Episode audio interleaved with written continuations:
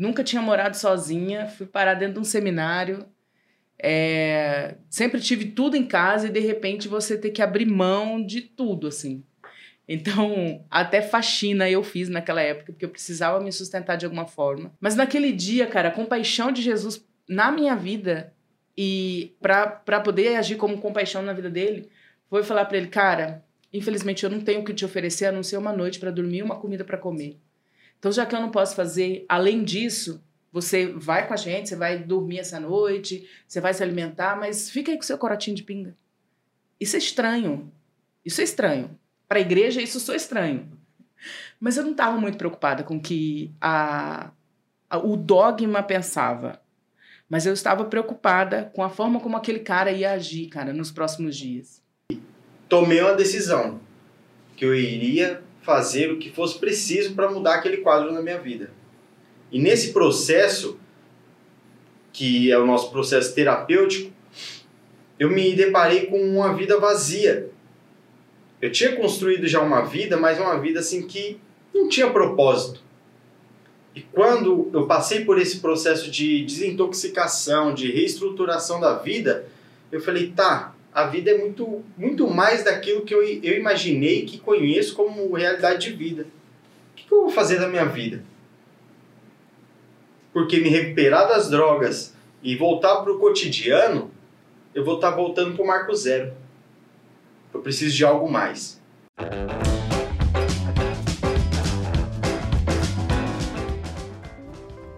Café Brothers.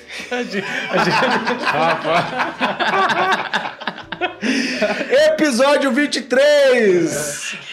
salve, salve galera! Gurizada cafezeira, tô aqui hoje com meu amigão Thiago Tamioso. Tô aqui mais uma vez, graças a Deus. Thiago Tamioso, por que você tá vindo de boné? Não tô entendendo.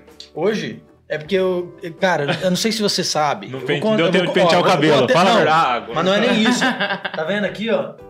Espinha aqui, espinha aqui. Sinal de adolescência. Guri, né, né cara? Foda. 14 anos. É, é, foda. Adolescência é uma coisa. Essa técnica tinha vindo também aí, ó.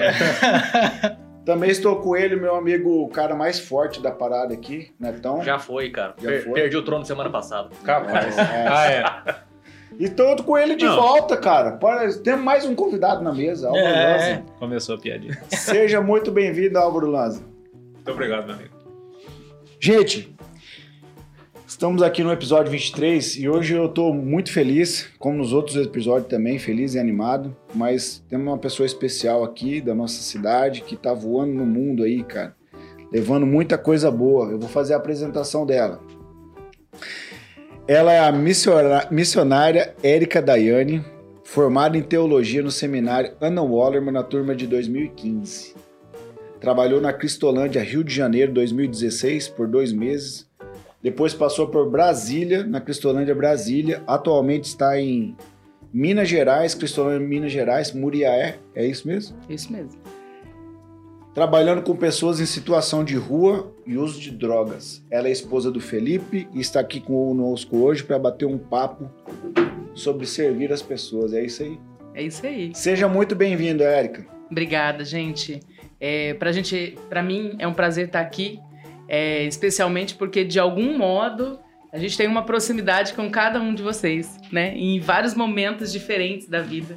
E isso é muito bacana, né? Então, fiquei muito feliz aquela vez que nós conversamos, né, William? Xandó, no caso, né? É, Esse negócio Xandó. de apelido e nome é meio, meio enigmático.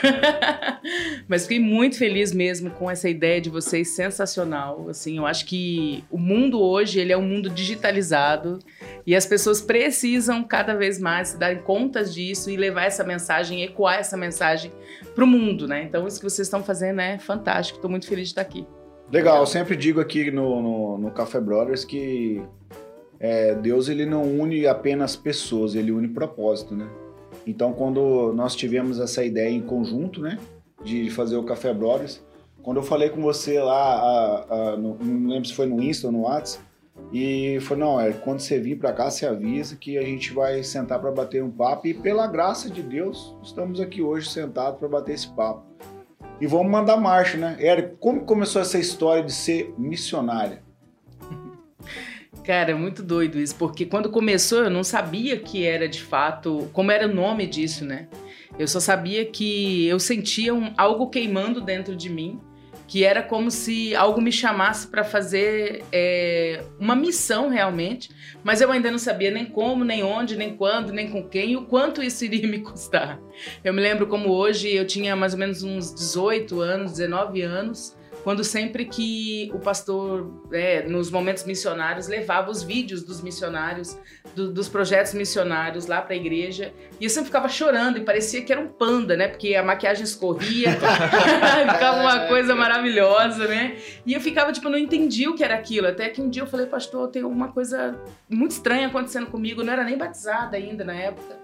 E aí ele me disse assim, olha, para você seguir isso aí, é, é, dessa forma, dessa forma, e aí você precisa estudar e tal. E eu comecei a estudar e eu entendi que eu precisava é, abandonar algumas coisas, né? Então, uma das primeiras coisas que eu precisei fazer foi abandonar minha inércia. A inércia de ficar no meu comodismo, de ficar na minha tranquilidade, né? Vou só puxar aqui um pouquinho que eu não tô conseguindo Ah, tá de ficar na minha tranquilidade, de ficar da forma onde eu achava, né, que, que era bom. E eu fui, foi quando eu larguei tudo e com 19 anos eu fui morar dentro de um seminário teológico batista. Nunca tinha morado sozinha, fui parar dentro de um seminário. É, sempre tive tudo em casa e de repente você ter que abrir mão de tudo, assim. Então, até faxina eu fiz naquela época, porque eu precisava me sustentar de alguma forma. E, cara, conhecer gente nova, num lugar diferente, com a minha mãe falando: volta para casa, o que você tá fazendo nesse lugar aí, não sei o quê. E eu fui. Não me arrependo nenhuma vez, mas que foi absolutamente sofrido foi, porque foi uma renúncia, né? Foi uma renúncia. Uma renúncia em vários aspectos. Imagine uma mulher com 19 anos tendo tudo na mão, de repente você é colocado dentro de, uma, de um seminário onde são mulheres separadas de homens, e a gente estudando para danar, cinco anos de seminário, é, sem ainda que sem saber exatamente para onde Deus me queria. Sem saber para onde Deus me queria. Eu, eu sempre tive uma queda com população em situação de rua. Sempre tive. Sempre tive. É, às vezes eu andava na rua aqui na cidade e eu levava as pessoas lá para a igreja vira e mexe, sempre tinha alguém que me ajudava a levar alguém lá para a igreja. Para dar banho, para dar comida, ou então eu tinha uma bicicleta verde e levava comida pro pessoal na rua. A população em situação de rua sempre teve um lugar no meu coração, só que eu nunca achei que realmente um dia eu fosse largar minha vida para servir a população em situação de rua. Para ir atrás, né? Para é, ser irmão de Jesus ali na vida daquelas pessoas. Porque o que, que a população em situação de rua ela tem para te oferecer, cara? Ela não tem nada para te oferecer. Ela não tem nada. Ela não tem uma casa. E, e, a realidade nossa de Maracaju, ela é muito diferente da realidade de outros lugares do Brasil. Então eu também pensava assim, poxa, mas ah, beleza, Deus está me chamando para trabalhar com população em situação de rua, mas ok, Maracaju não tem população em situação de rua. Eu me lembro como hoje, um dia saindo do culto, eu encontrei um cara deitado no chão com um corotinho de pinga e, né, eu muito leiga. Falei para ele assim, cara, vamos lá pra igreja, vou te ajudar, vamos, vamos é, tomar um banho, comer alguma coisa, deixa esse corotinho de pinga pra lá, tal, vamos pra lá. Aí ele disse assim para mim, olha, eu posso até deixar o corotinho de pinga, mas você vai precisar me arrumar um lugar para ficar, porque eu só consigo dormir na rua se eu estiver bebendo, cara. E aquilo foi uma coisa que me cortou, assim, e eu nunca vou me esquecer. E eu tava de salto, arrumada, agachada ali conversando com ele, pensando, cara, é sério isso? Tipo, como, que, como uma pessoa vai conseguir viver, dormir mais uma noite sem, sem se embriagar? Para nós cristãos, isso é uma realidade que escandaliza. É uma realidade que escandaliza. Mas naquele dia, cara, a compaixão de Jesus na minha vida e para poder agir como compaixão na vida dele, foi falar para ele, cara, infelizmente eu não tenho o que te oferecer a não ser uma noite para dormir uma comida para comer. Então, já que eu não posso fazer além disso, você vai com a gente, você vai dormir essa noite, você vai se alimentar, mas fica aí com seu corotinho de pinga. Isso é estranho. Isso é estranho. Para a igreja, isso sou estranho. Mas eu não estava muito preocupada com que a, a, o dogma pensava. Mas eu estava preocupada com a forma como aquele cara ia agir, cara, nos próximos dias. Ia virar uma chave dentro dele. E ele foi com a gente, foi, foi lá para a igreja, nós é, demos banho nele, demos alimento nele, para ele e pagamos a passagem dele. E ele foi embora.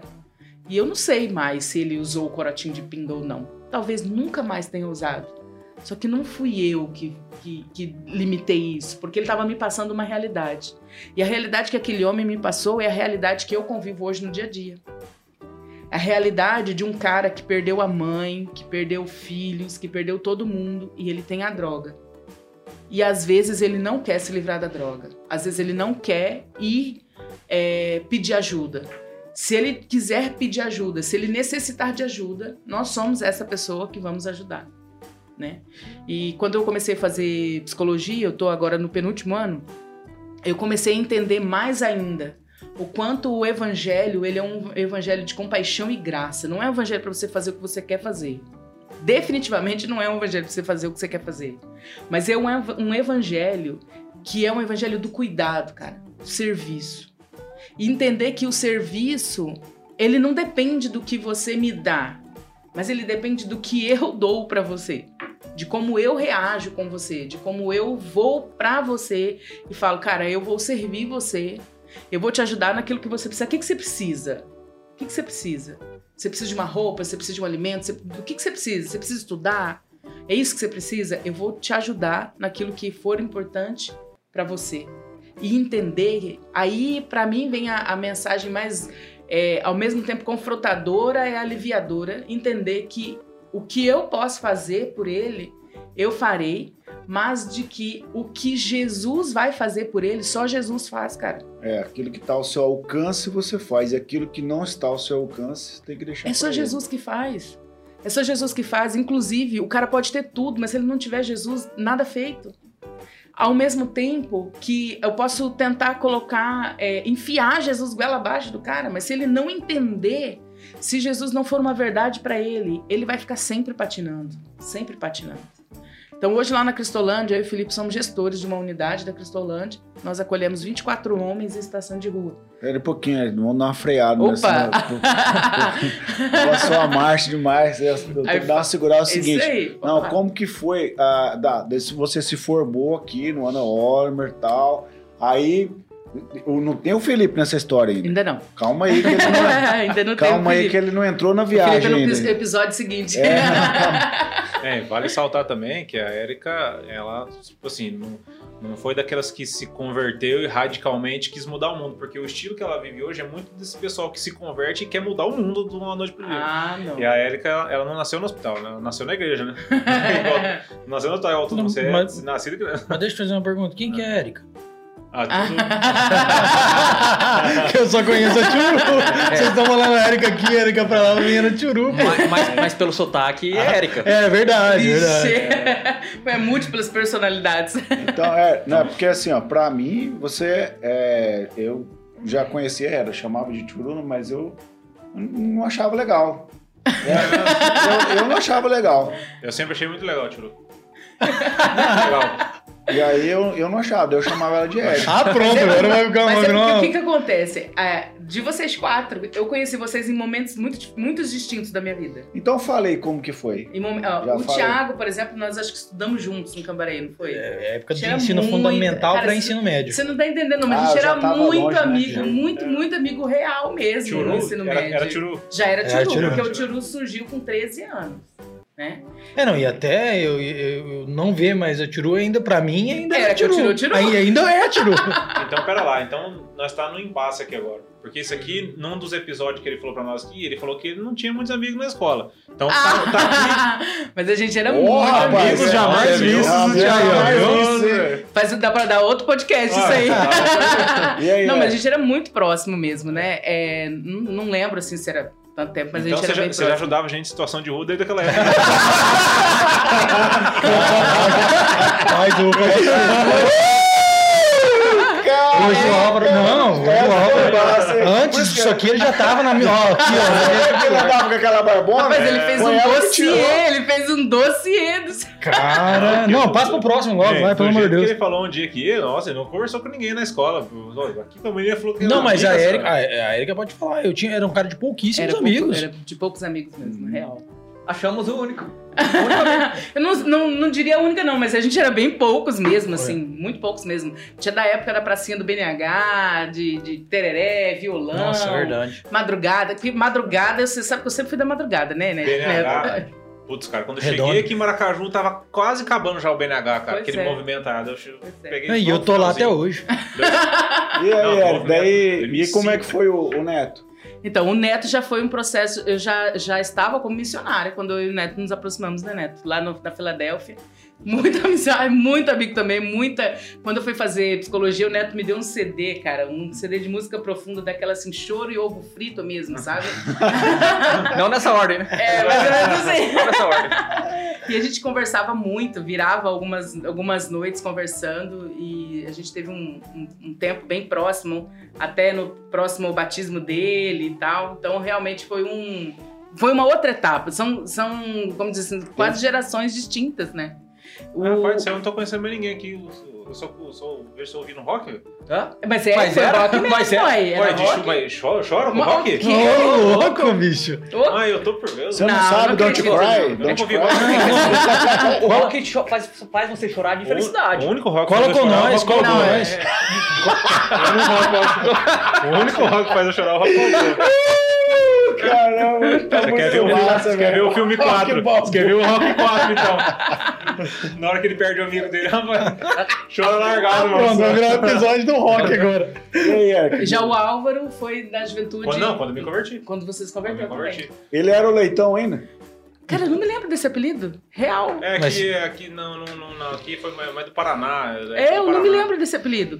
Eu me É. lembro que nós. é, quando ele se converteu, a gente tinha uma junção aqui muito grande das juventudes da PIB É. e da Tessalônica. Então a gente vivia junto. A gente terminava os cultos e cada ia pra pista de saúde, ou iam pra minha casa, eu ia. Eu sempre, eu sempre fui muito rodeada de amigos. E sempre fiz amizades até distintas, assim, de lugares muito distintos. E foi nessa época realmente Sim. que a gente se aproximou. Aí, na verdade, eles estavam com muito medo de eu voltar pro, pra Ah, situação de rua. É, tipo isso que a gente trabalha Aí- na recuperação e na prevenção, É, não, né? Aí eles se acabava a noite e se juntavam tudo lá em casa lá, lembra? A gente ia muito, Maracaju. ia muito. Não, tipo, Ô, tinha que massa, 20 hein, cara? pessoas. Não, foi. legal, hein? Ô, o pessoal fez uma força-tarefa pra eu, pra eu ficar firme, que foi. Que Perseverar. tá louco. Foi. A gente ia eu muito, a gente vivia lá, vivia lá. Onde Pô, tá? eu- No Álvaro, onde Eu tá? vivia servindo todo mundo lá, e era bom demais, hein? Era muito Era bom, bom era muito bom. E o Xandó, quando nós nos aproximamos, foi quando ele foi líder da juventude, da nossa Cara, igreja. po- posso contar como foi, Eric? Pode? Cara, é, nós tivemos uma treta, Eric. Olha aí, não, não pode. Ah, não, mas não, não do- pode tudo. normal. Eu não acredito. Nada. Eu não acredito. Até- o até agora- Xandó dando treta com alguém. É Eu não acredito, pessoal. Isso é uma história jamais vista. Isso, isso sim. Cara? Uma treta, cara, Eric. Aí nós disputamos a eleição lá de juventude lá. Cara, Botaram aí- a gente numa treta, né, É, no caso, cara, né? aí depois teve uns BO, aí eu fui lá na Eric pedir perdão pra ela. Ô, Eric, eu falei umas groselhas aí mesmo, perdoa aí, cara. Não estava errado, Tá. Maria. Não, tá errado. mas mas Nada eu, novo debaixo do sol. Mas a, a graça de Deus foi que eu reconheci que eu tava errado, fui lá na casa dela, ela me perdoou e a gente se aproximou mais ainda, cara. Aí foi, foi um tempo assim bem massa, assim, sabe? Mas quem ganhou no fim das contas? A Erika ganhou. Não, não, na verdade, na verdade, quem ganhou foi o reino, né? É, exatamente, É. exatamente. Ah, Você saiu bem agora, você Mussum ensaboado, hein? Agora que você falou, eu lembrei. Putz, passou na minha cabeça uma vez que tava, foi o primeiro. Como é que é lá, lá na voluntária? Como é que era o nome? Retiro. Retiro, nossa. Aí tinha aqueles debates de, de, de- de versículo e tal, não sei o que, botaram a Tchulu, velho, contra as Tessalônica, pô. Nós, a Tessalônica, só sabia o Santo Anjo do Senhor lá. pra debater versículo. pô. Aí que morreu, não. Eu fui, fui embora de lá, cara. Igual o Chaves, pô. Assim nas costas. E olha que a minha memória ela é meio zerada, né? Eu não sou, não sou a melhor das memórias. E daí foi, foi isso, né, Erika? Foi. E daí a Érica depois, é, com a- com a- enquanto eu estava à frente da, da juventude, toda oportunidade que ela estava em Maracaju foi, Érica, vem pra cá, vem empregar, traz o Felipe aí e tal. E aí era muito bom, porque, cara, eles, tá louco, né? As experiências que eles têm para compartilhar, tem coisas que estão dentro de mim até hoje, que o Felipe compartilhou, que a Érica compartilhou do, do que eles viviam no, no- no exato momento onde eles estavam, eles vinham, né? Ó, vem aqui pra casa que vamos comer alguma coisa e tal. E, ah, cara, tá louco, meu. Porque pensa o tamanho dessa renúncia, Thiago.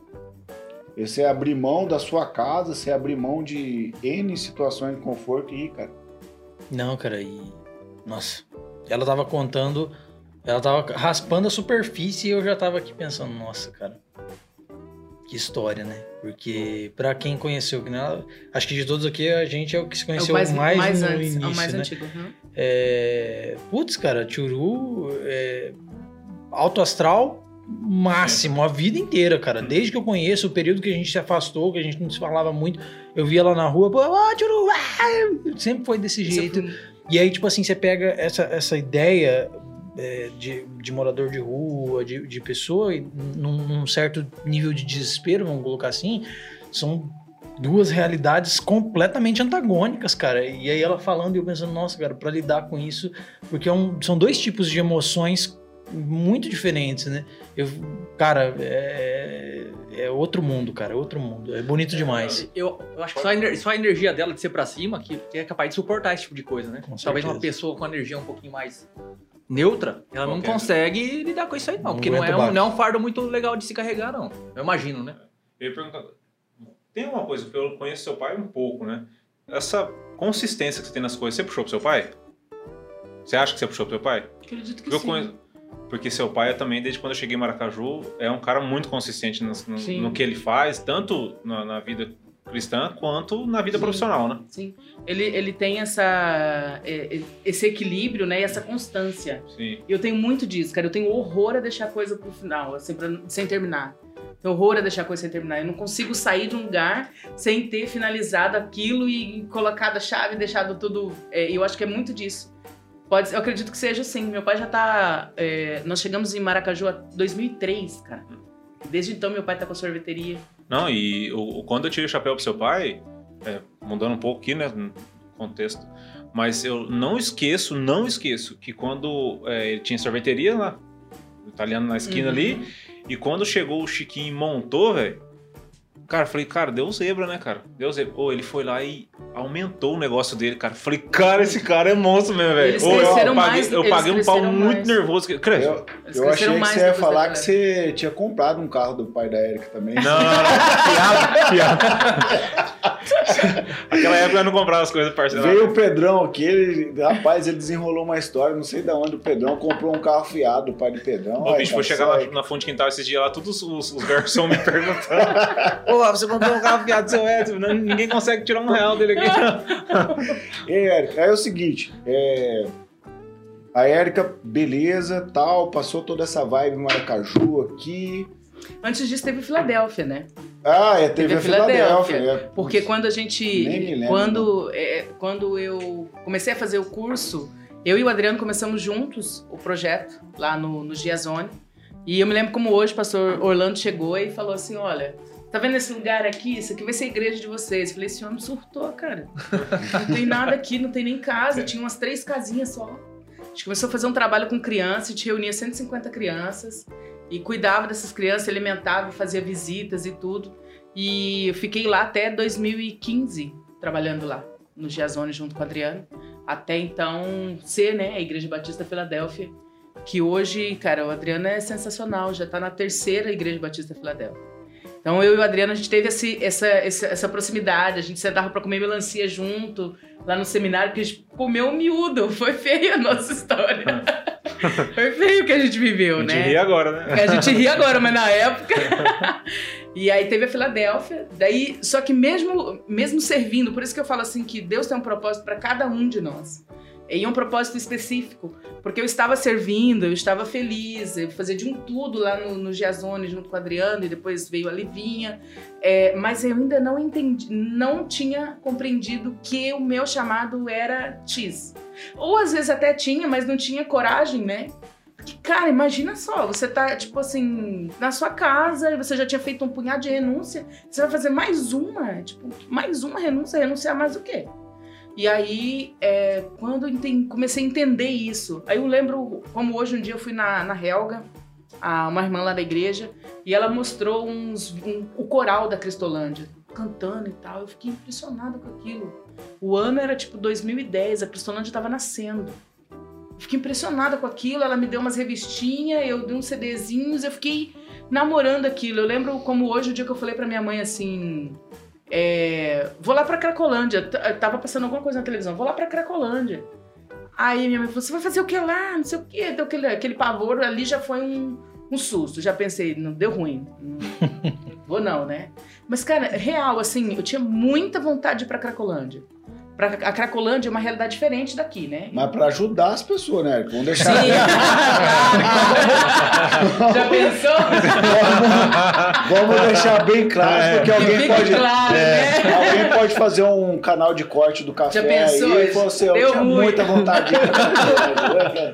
A Cracolândia, cara, ela tem hoje, é, na maioria dos- da- das capitais brasileiras, tem, né? Que é a junção de um, um grande número de pessoas que se reúnem para usar crack, né? E não só se reúne, tipo assim, que a gente se reúne para tomar tereré, não. É porque elas não têm outra opção e elas costumam cana- canalizar nesses locais. E eu via a Cracolândia de São Paulo, Rio e tudo, e aquilo me chamava atenção. E eu pensava, caramba, as pessoas chamam atenção no shopping. Eu tinha vontade na Cracolândia, que doideira. Nada a ver com nada. E aqui não tinha. E aqui não tinha. Então, aquilo que eu podia fazer enquanto eu estava aqui, eu fazia enquanto eu estava aqui. Eu ajudava as pessoas na praça, eu ia de bicicleta levar comida para uma pessoa que eu nunca vou me esquecer, que estava dormindo num canil ali do lado da casa da tia Vera Krugman, perto da, da matriz, Tô ligado. do posto de é. saúde. Eu ia lá, cara, ia sozinha, eu não tinha medo. Isso, isso ao mesmo tempo me, me deixava estranha, mas ao mesmo tempo falava, cara, é isso. Eric, e que ano que foi que você teve a sua experiência lá na Cristolândia? Foi Rio de Janeiro primeiro, né? Foi. Foi em 2000 e, e depois de quando eu deixei o Geazona em 2015, né? Deixamos a Filadélfia. Eu deixei a Filadélfia. Eu achei assim que eu podia fugir daquilo, cara.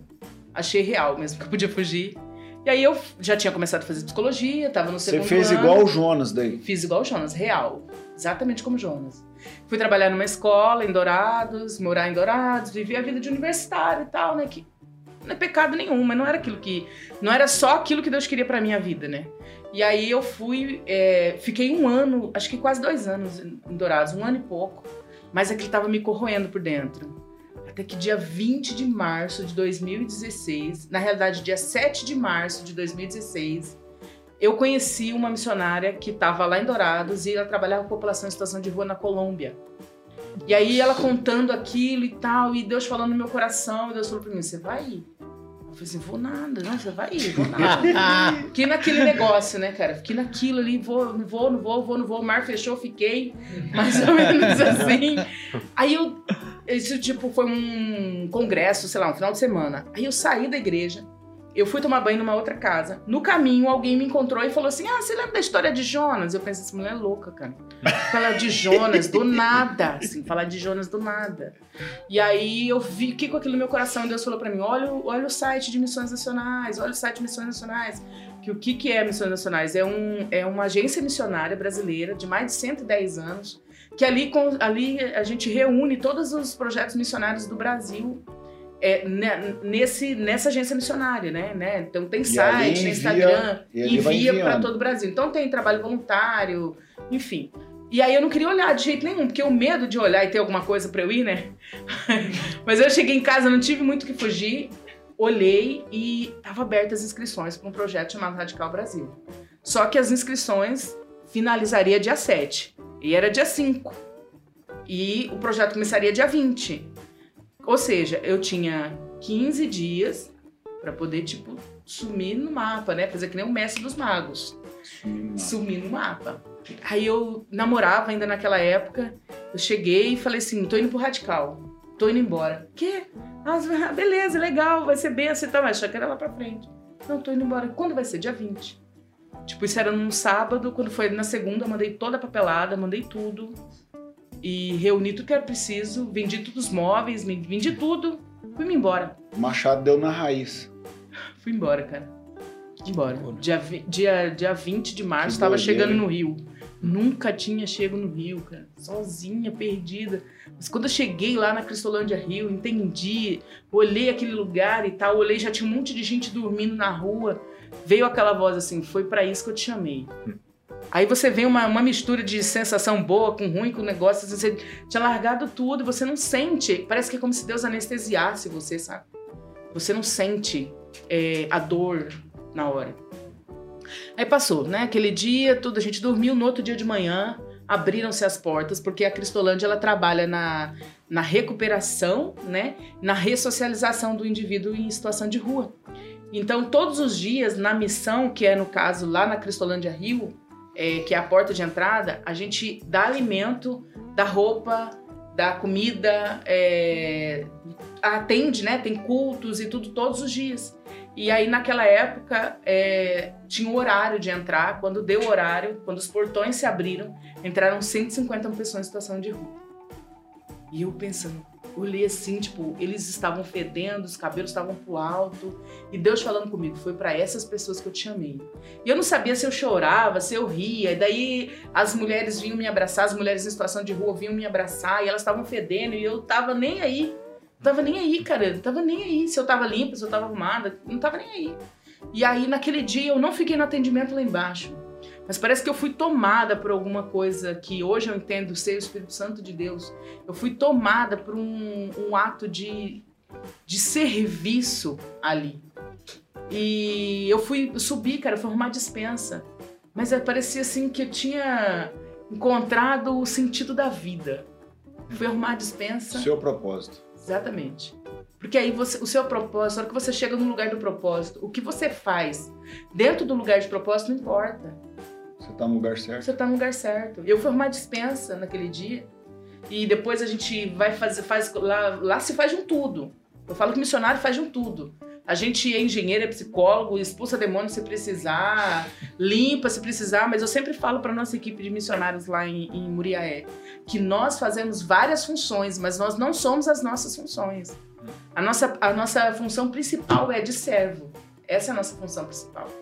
Então, quando a gente, quando aqueles dias lá no Rio, e eu sentindo como Deus foi falando no meu coração e me, me colocando mais renúncias, mais renúncias, mais renúncias, a ponto de ter que de entender logo nos primeiros dias que eu não voltaria para cá, que eu não voltaria. E na minha cabeça eu voltaria para casar e voltaria de novo para lá. Mas não foi dessa forma como Deus quis naquele momento. Acabei terminando o relacionamento e seguimos. E, e esse projeto você fica, ficava dois meses em treinamento e depois você era enviado para algum lugar do Brasil que a gente só sabia no último minuto que a gente que a gente ia ser transferido. Tipo um reality show. É tipo isso mesmo. Missões. A gente só sabe menos de 24 horas antes de eh, que, que a gente vai morar em tal lugar. Érico, então, aí o seguinte, chegou lá no Rio, teve esse, vamos dizer assim, esse particular, um momento particular, você e Deus, quer dizer, seria a saída da barriga do peixe, né? Exatamente. E aí, o impacto lá, tal, Cristolândia, tô aqui, é o meu propósito, é isso que Deus tem pra minha vida. Que momento que aconteceu na sua vida? Não é bom como me viva só.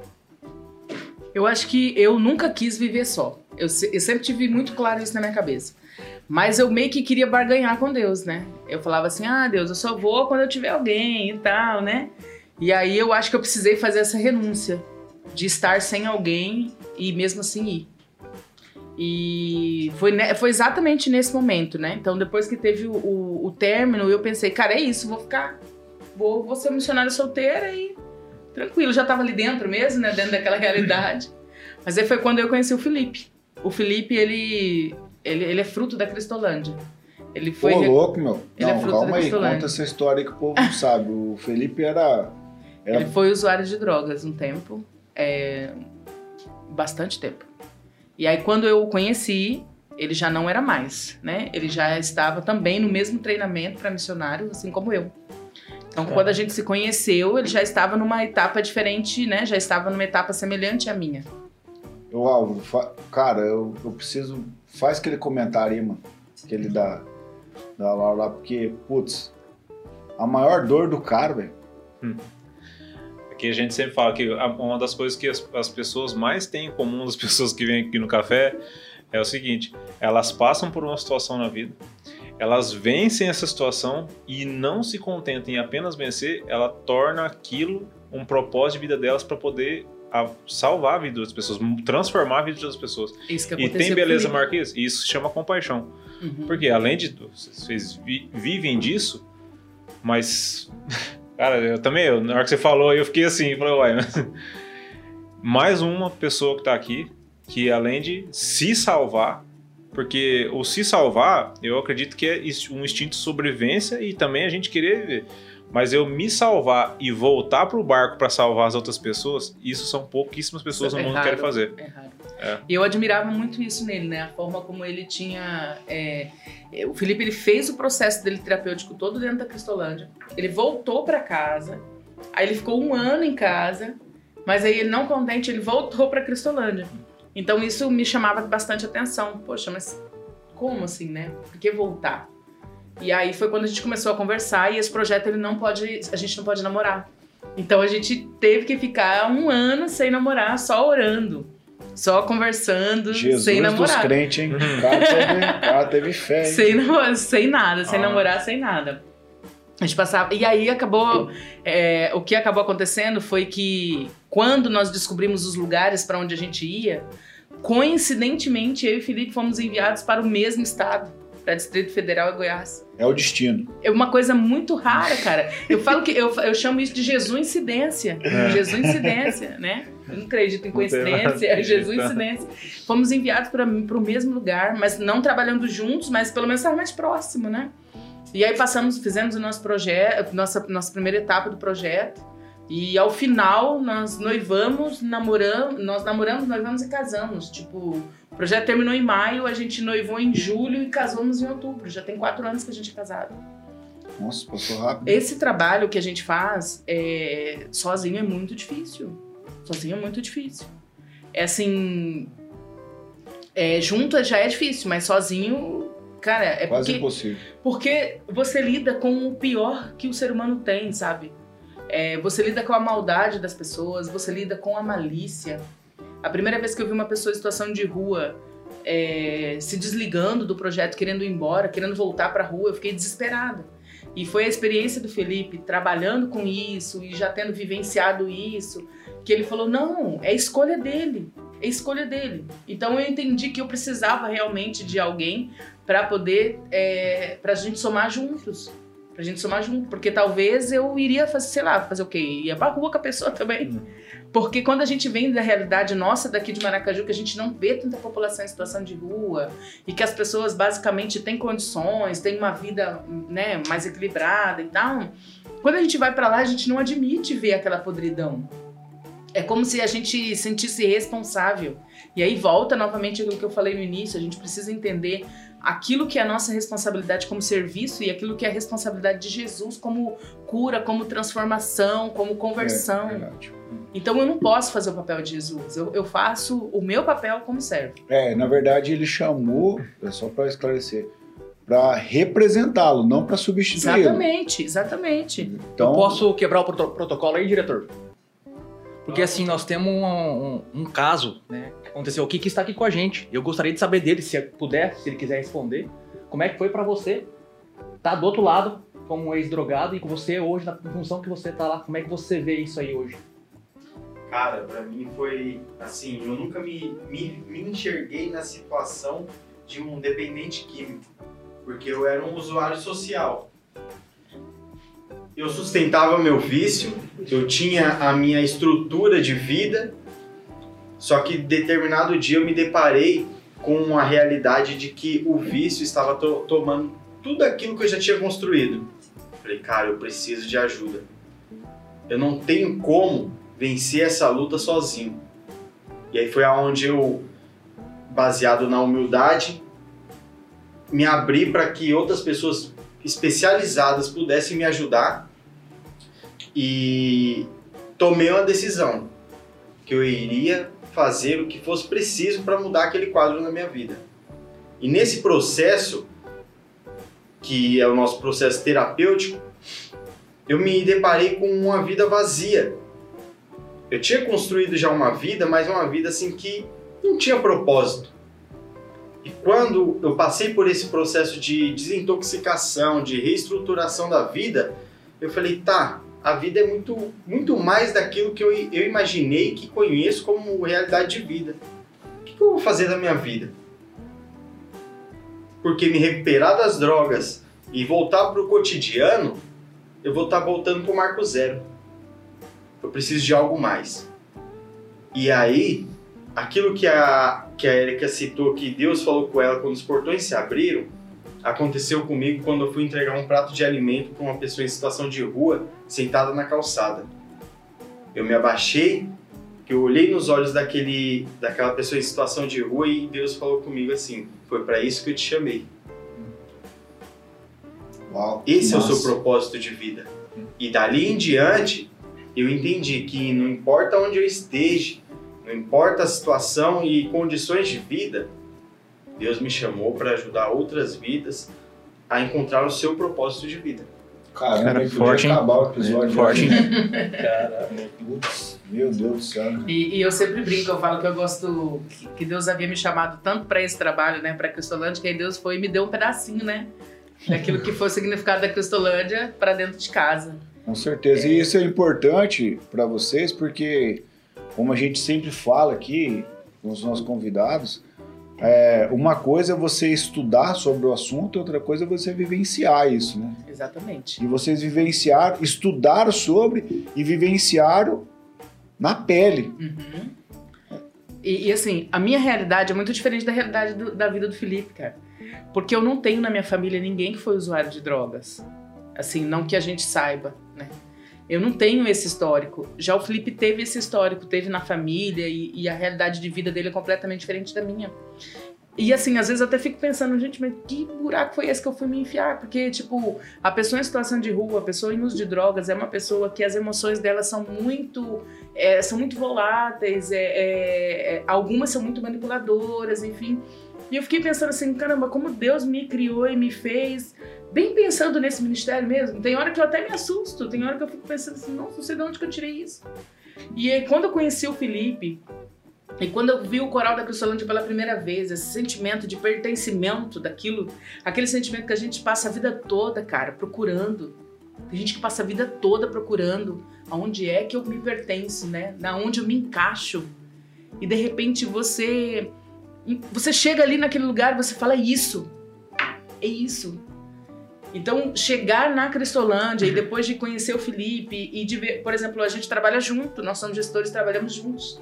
É um desafio para nós, né, como É. casal.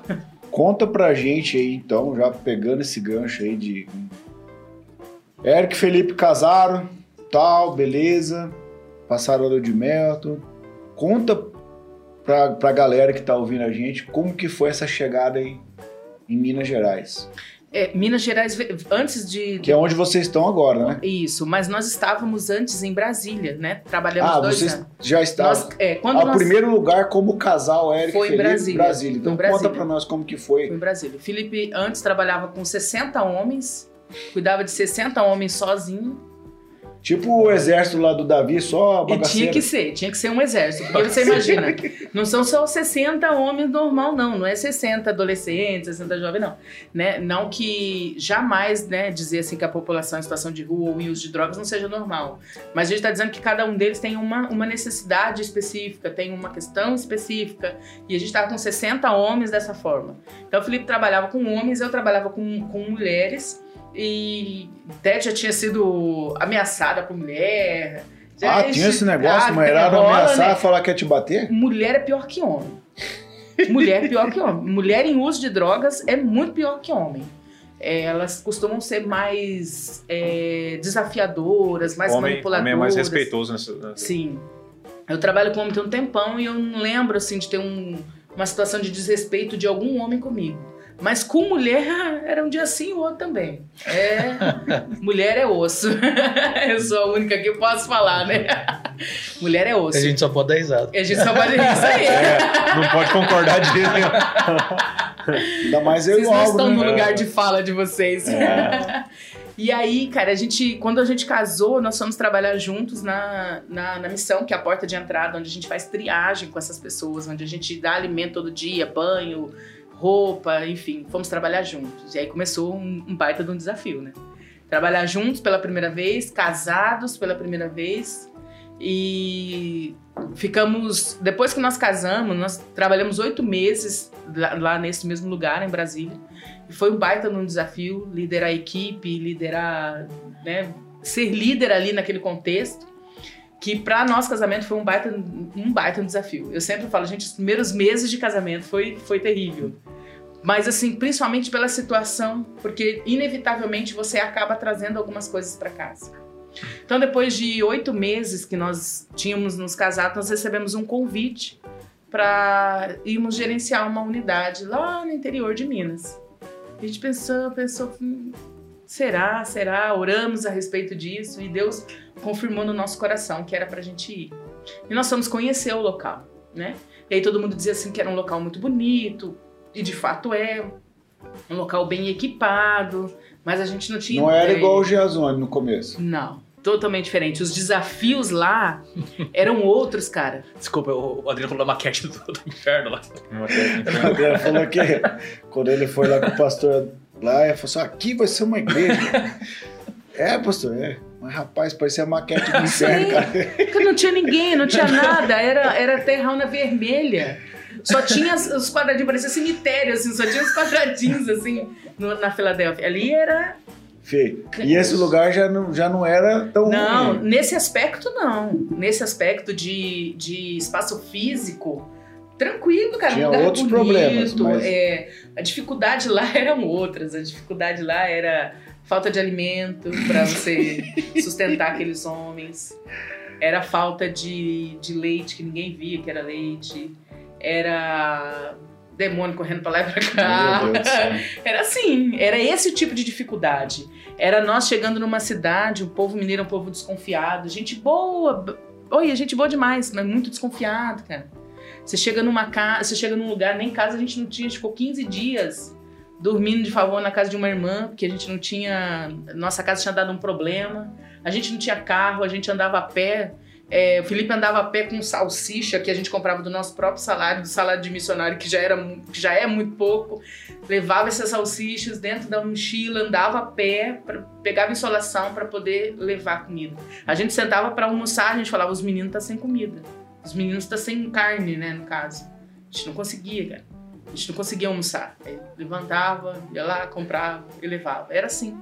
E o lugar físico era lindo, mas havia uma sequidão muito grande, uma sequidão espiritual, uma sequidão em vários aspectos, né? Por conta de algumas dificuldades que tinha tido antes, muita gente se afastou. Então a gente ficou nessa sequidão, o lugar ficou nessa sequidão. E quando nós chegamos lá, você encontrar esse local, que sendo muito bonito, mas uma casa cheia, sem alimento, é, café da manhã era batata ou então é, ch- chá de camomila que tinha plantado lá na unidade. E aí você vê aquele, aquele, você vivenciar aquilo e você saber que você é o responsável por fazer aquela provisão, responsável terreno, né? E aí a gente clama e grita por Jesus, fala, Senhor, o que que eu vou, o que que eu vim fazer aqui? Eu não tenho dinheiro, eu não tenho carro, tô mega cansado, estávamos obesos, é uma situação totalmente assim e alheia daquilo Adversa. que adversa. Tudo que tinha para acontecer tinha é, tava tava rolando. E parece que vem tudo de uma vez, né? Ah, vem tudo de uma vez. Vem tudo de uma vez. Você falando dessa sequidão, quero essa sequidão, pelo que eu entendi que você falou, era a sequidão mais de amor e compaixão que faltava. Eu entendo que se é amor e compaixão, falta tudo, né? Sim. Eu tô com. Quero que você fale uma coisa pra nós que eu acredito que é o que a maioria das pessoas querem saber e entender. É di- muito difícil de entender, mas pelo menos saber. Como que vocês lidam? Todos os dias. Não, vou, tô falando todos os dias porque são pessoas. é, a, a rotatividade deve ser muito grande, acredito eu, de pessoas. Ou não? De- depende. Alguns lugares sim. Hoje, graças a Deus, nós Não. lá não. A gente tem média uns quatro desligamentos por mês. por mês. Porque esse pessoal, esse pessoal que vocês ajudam, eles querendo desistir todo dia, e, a, e esse, você falou assim, a ingratidão, às vezes a raiva, o ódio, que eles carregam já. Sim. Eles projetam muito isso em proje- você. Como, assim, explica o pessoal isso aí, porque é o seguinte, você ajuda as pessoas todo dia, todo dia elas estão querendo desistir, todo dia elas estão querendo, sei lá, é, não sei se você, porque é o seguinte, se eu gosto de você e você gosta de mim, beleza, fica bacana. Agora, tipo assim, se eu quero te ajudar e você não, não quer ser ajudado, como que você consegue fazer isso? Cara, eu penso que nesse é, a única resposta possível para isso é a ação do Espírito Santo de Sim. Deus. Porque você pode usar qualquer técnica, né? É, hoje, dentro da psicologia, a gente tem várias formas de você ajudar a pessoa, né? De você auxiliar para que ela encontre o próprio caminho. Mas nesse caso específico, uma coisa que a gente precisa entender é que a realidade é que o dependente químico, ele nunca quer. Ele nunca quer, porque ele não tá, ele não tá tomado pela própria vontade. Hum. Ele tá tomado por qualquer outra coisa. Pela dor, pela ansiedade, pela própria química da- do uso de drogas, mas ele não tem vontade própria ali naquele momento, porque a vontade dele foi furtada pelo vício.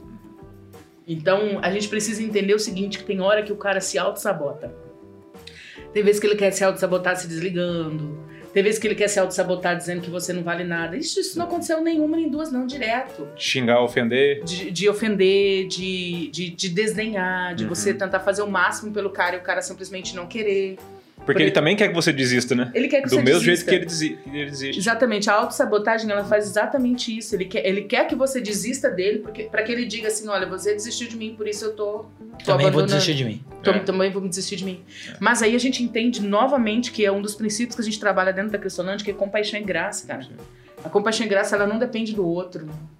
E aí, muitas vezes, a gente arrumou trabalho, ajudou a pessoa a estudar, a pessoa ajudamos a, a mobiliar a casa, porque a gente faz o trabalho desde a recuperação até a ressocialização.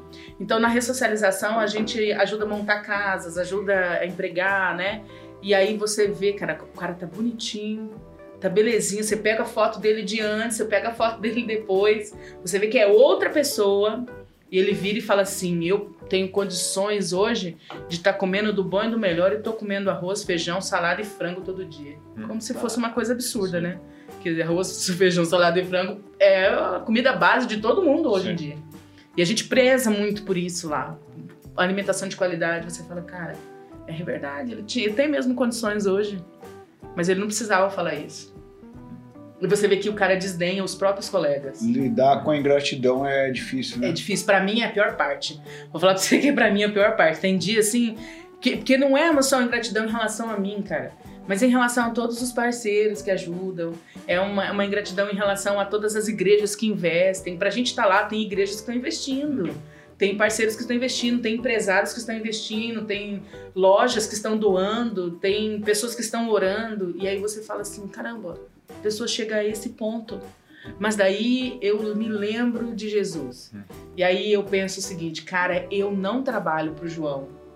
Eu não trabalho para missões nacionais, eu não trabalho para ninguém, eu trabalho para Jesus. E Jesus continuaria, assim como ele continuou quando a gente falou, eu não quero você.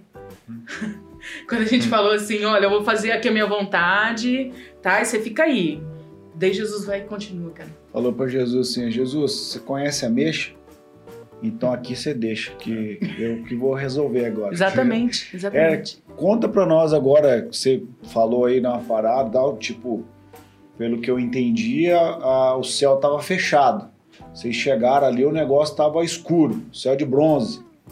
Que momento que foi assim que abriu o céu assim, que as pessoas da cidade começaram a interagir, começou a chegar as doações, as pessoas falaram, não, esse casal aí é diferente. Vamos, vamos dizer assim, eles, eles têm tem é faca na caveira esses dois aí, cara. Eu acho que foi quando nós paramos de tentar fazer da nossa forma, que seria tentar convencer as pessoas de que o projeto era um bom projeto para ser investido, de que era um projeto sério, de que nós eh, sabíamos o que estávamos fazendo, enfim, e passamos a confiar tão somente em Deus. Porque sim, a gente é humano e a gente também cai nessas armadilhas, né? E de que forma foi isso, né? De forma prática. Foi quando nós, assim que chegamos, vendo essa sequidão toda, é, fizemos um propósito de oração de 21 dias. Foi uma das primeiras coisas que nós fizemos lá. E aí nós começamos, nós fizemos várias ações. A primeira foi um propósito de oração. A segunda foi multiplicar o pouco que a gente tinha. E a terceira foi orar pelas coisas que chegavam. Então, começou com o propósito de oração. Nós, todos os dias, às duas horas, a gente tem essa prática até hoje. A gente se reúne para orar. E aí nós colocamos ali todos os pedidos de oração. E falávamos bem claramente para os meninos: olha, nossa dispensa tá faltando isso, tá faltando aquilo, tá faltando aquilo outro. Hoje nós usamos 270 quilos de carne por mês. Vocês calculam aí, vezes 9 reais, que é a carne mais barata. Se não for dependência de Deus, eu não sei dependendo do que, que é, porque de onde que arruma, né? sustento para tudo isso. Ainda mais para fazer de uma forma bacana, de uma forma que eles tenham quatro refeições diárias, bem equilibrada, né, nutricionalmente, enfim. E aí nós começamos a orar e colocar diante de Deus. E a nossa fossa fedia, documento atrasado, comida só graça, aquela coisa toda. E aí nós fizemos o propósito de oração e quando tava chegando ao final, não tinha acontecido nada. A gente, tipo, e agora, né? É que nem, é que nem filho, tipo assim, a, a criança fala assim, pai, eu quero, eu quero um sorvete. Mas assim, na, na volta a gente compra. Só que você saber que na volta você não tem dinheiro, cara. Como você vai comprar? Era tipo isso. E aí falamos, Senhor, e agora? O que nós vamos falar pros meninos? Aí Deus falou o coração do Felipe, que era para ministrar o coração dos meninos sobre tempo. Entendeu? Sobre o tempo de Deus. No dia seguinte, Felipe reuniu todo mundo e falou sobre o tempo de Deus. E a gente mesmo agoniado, pensando, Senhor, e agora? Tipo, ok, oramos 21 dias, mas a fossa continua fedendo, a dispensa continua faltando, os documentos continuam atrasados, e aí? E tudo bem, passou aquele dia, aí deu tipo 22, 23 dias mais ou menos, chegou uma pessoa para entregar um pedaço de. Um, um quilo de carne. E aí Deus também tinha falado no nosso coração que todo mundo que chegasse independente do que trouxesse, era pra gente se reunir e orar agradecendo por aquilo. Nós fomos, nós, esse irmão chegou e todo mundo se reuniu e começou a orar por ele. Ele ficou assim um pouco perdido, aí ele saiu dali, depois ele nos contou que ele voltou chorando. Voltou chorando e falando: Eu preciso investir nisso aqui. Eu preciso investir nisso aqui. Caramba, cara. E começou a falar para outros: Olha, vocês vão lá na Cristolândia, porque, porque ela é, uma, é tipo uma chácara, né? Para quem não, não conhece, é uma chácara, a gente tem. São quatro quartos, cada quarto cabe seis camas, aí tem refeitório, é, templo, campo de futebol, churrasqueira, um lugar, é um lugar muito grande. E aí é fora da cidade, um pouquinho fora da cidade. E aí ele disse que ele voltou na estrada chorando e começou a falar pro pessoal: é, vocês têm que ir lá, porque tem alguma coisa diferente que tá rolando lá. E aí começou a vir outro, e começou a vir outro, e começou a vir outro, e eles começaram a se aproximar e começaram a voltar de novo. E nesse tempo também Deus falou: vocês precisam multiplicar o que vocês têm. E a gente nunca questionou sobre multiplicar o pouco que a gente tinha, que na época era multiplicar com uma comunidade terapêutica próximo, é, era cenoura e tomate. A gente tinha muito pouco. Mas Deus sempre nos ministrou para multiplicar. E a gente pegava aquele pouco que a gente tinha e dividia no meio. E até hoje a gente recebe doações lá na nossa unidade para multiplicar para a comunidade, para multiplicar para outros lugares. É como se, de alguma forma, acabasse sendo um polo. Tá transbordando. Pra, porque Deus sempre, sempre trabalhou nesse transbordar. E aos poucos as coisas foram acontecendo, cara. Depois nós fizemos uma construção de uma fossa nova, fizemos várias e várias reformas, um projeto que não cobra um real para acolher ninguém, não cobra um real, tem um tratamento de qualidade tem é, meninos que entraram, que tem que tentaram pôr fogo neles, por exemplo, lá na, nas ruas. E hoje esse menino ele trabalha num hospital da cidade. Ele concluiu os estudos dele, ele concluiu o curso técnico de enfermagem dele e hoje ele é contratado pela Casa de Saúde Santa Lúcia lá na nossa cidade. E ele agora em dezembro se forma em técnico de enfermagem e instrumentação, instrumentalização cirúrgica. Caraca. Esse é, essa é uma das, das, das várias histórias, né, que a gente tem. A gente tem uma outra história de um rapaz também que chegou lá praticamente, assim, morto, fininho, os braços bem fininhos. A gente tem no Instagram da pessoa de várias histórias como essa. E hoje ele é corretor de imóveis lá na nossa cidade. E a gente tem, tem outros que viraram missionários, a gente tem outros que, que venderam tudo e hoje Deus reconstruiu a história dele completa. Então, entender que o nosso serviço transforma a vida do outro, mas transforma muito a nossa vida também, cara. Porque quando você vê histórias dessas sendo transformadas, você olha e aí a gente volta naquilo que o Álvaro me perguntou sobre a questão de compaixão e graça, de quando uma pessoa age com ingratidão. Eu entendo que muitas vezes nós também somos ingratos. Eu entendo que muitas vezes nós também não deveríamos ser alcançados, mas pela graça de Jesus nós somos alcançados. Eu não posso deixar, cara. Eu não posso deixar. E esses meninos, a gente chama eles de filho. E é muito bacana, porque tem, eu tenho filho de 50 anos, assim. 50, 60 anos. E é muito legal você passar pelas histórias, você passar pela vida das pessoas e você ensinar desde a pessoa a tomar banho até como a pessoa vai se portar numa mesa, até como a pessoa vai arrumar uma casa. Quantas e quantas casas eu e Felipe já não fomos é, limpar de acolhido, é, por cortina, por móveis, pintar para poder para que ele volte para a vida. E dentro dessas histórias tem histórias que não, não deram certo mas se eu pude ajudar de alguma forma, amenizar o sofrimento dele de um ano, de dois anos, de cinco anos, já é ganho, cara. Já é ganho. Porque ele tá numa situação que é, as mensagens que a gente recebe é para ter crise de ansiedade toda hora. Assim, só hoje eu recebi umas três de gente que manda foto de pessoa que está em situação de rua ou que precisa de ajuda ou coisa, e aí, olha só o fulano, o jeito que tá. Daí vem aqueles áudios: me ajuda, pelo amor de Deus, vou me matar, tô me matando, ou então meu irmão se matando, aquela coisa toda. Então, realmente, se a gente não acreditar em Jesus e não entender que, cara, é Deus que está chamando a gente, a gente entra numa, num círculo de pensar eu não sou capaz, eu não sou capaz, e na realidade a gente não é mesmo. E você, assim, Érica, é, Puxa, cara. É duro pra, pra, pra gente estar tá aqui escutar isso, assim, de, de quem tá vivenciando, né? É, eu queria levantar uma, uma questão seguinte.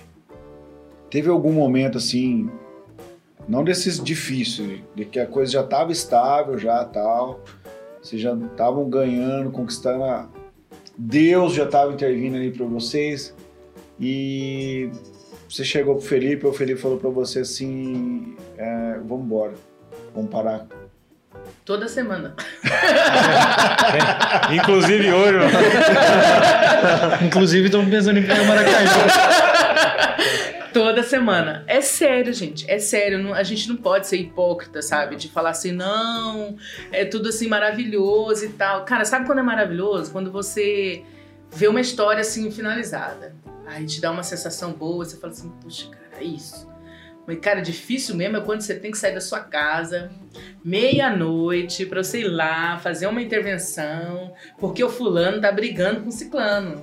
Hum. Porque o fulano pegou a minha camisa, cara, pegou meu tênis. Você fala assim, caramba, meu. É como se fosse igual criança mesmo. Igual criança.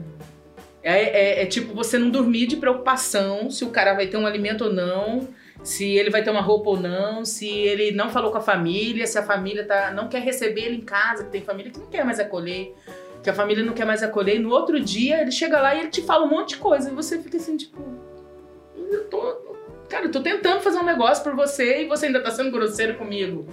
Então, assim, não dá pra gente ser hipócrita e falar que não dá vontade de ir embora, porque dá. Primeiro porque é estressante, é cansativo, é frustrante, mas é muito bom também ver as histórias transformadas. Mas vontade de ir embora, direto. direto. Rapaz, eu não tenho nada pra falar, não, cara. Eu tô, eu tô aqui pra aprender. E falar pra você, eu aprendi, moço. Cara do céu, que história bonita, hein, Érica? É. Ah, gostaram, né? Gostaram, né? Depois dessa história, tá até mudando, não. É, não, tá louco agora. Tem, tem que conversar. É. Ninguém sério, Sabe né? que uma coisa interessante foi que quando eu fui, fui daqui para lá, eu não tinha ideia de que era esse o trabalho. Eu achava que a gente ia fazer evangelismo. É, eu não achava que a gente ia trabalhar com, a, com essa população assim. Eu não achava que a gente ia ter que dar banho em alguém, por exemplo. Ia dar comida, ia limpar ferida, ia lavar pé. Eu não achava. Real, eu não achava. Talvez acho que Deus até me poupou, né, disso. Porque a gente faz de tudo um pouco lá dentro. Né? pensa comigo. Vamos pegar uma das histórias mais lindas da Bíblia. José do Egito. Foi vendido pelos irmãos. Beleza. Você imagina se Deus pegasse José e falasse: olha, é o seguinte, você vai ser vendido pelos seus irmãos, você vai ser acusado de uma coisa que você não fez, de é, fazer uma violência, um estupro contra uma mulher que você não fez. Você vai ficar dois anos preso, né? E na cadeia sabe como que o estuprador é tratado. Mas fica tranquilo, cara. Depois de você passar tudo isso, você vai ser o governador do Egito. Entendeu? Pensa comigo, você acha que José iria? De jeito nenhum. Então, nesse seguinte sentido, eu penso que Deus poupou você de algumas situações para você não desistir. E estando lá no campo de guerra, vamos dizer assim, que é no campo de batalha que vence a luta, né? não tem como vencer a luta antes de se estar no meio da batalha. Deus ele provou para você, já provou para todos nós que ele é suficiente nele mesmo. E esse, esse gás que dá de, de vocês continuar não é pela sua mão. Não. Não tem como. E eu admiro, assim, só para eu concluir esse pensamento, eu admiro a, a humildade sua, Érica, de falar na real aqui que vocês têm vontade de ir embora, mano. Eu tinha certeza que ele ia responder isso. Porque com quem você é uma pessoa sincera, que é igual ela falou, que não é hipócrita, não, não tem como falar o contrário. Não tem como. Sabe por quê? É do ser humano isso aí, cara. Nós aprendemos os princípios de Jesus, só que para ele entrar na gente, encalacrar, é muito difícil. Eu, é, tipo assim, é como se a, a vida com Deus, é, é essa dificuldade que a gente tem de acreditar, não é nem de perceber.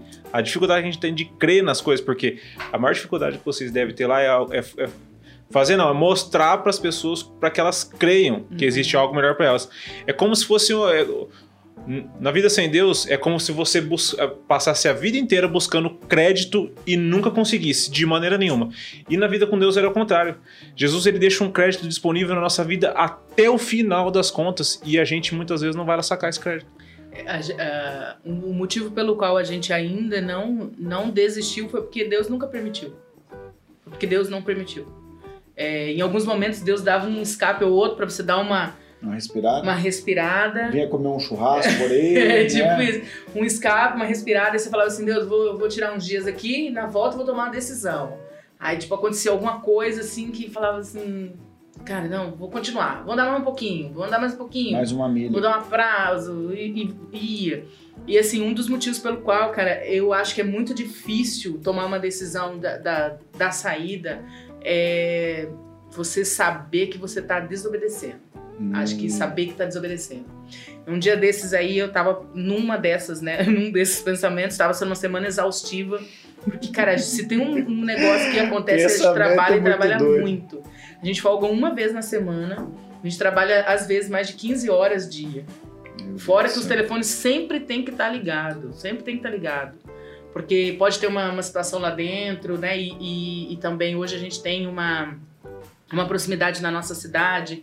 A gente hoje responde por uma gestão. Então, como responde por uma gestão, ao mesmo tempo que você está ajudando um cara a tomar banho, você tem que estar num gabinete do prefeito, você tem que estar numa, numa palestra, num negócio assim, para você colocar, a, se colocar ali a unidade né, dentro daquela cidade de forma que ela receba mais doação, ela, tem, ela seja mais Representando a vista. instituição. Exatamente. Então hoje a gente faz esse meio, meio de campo.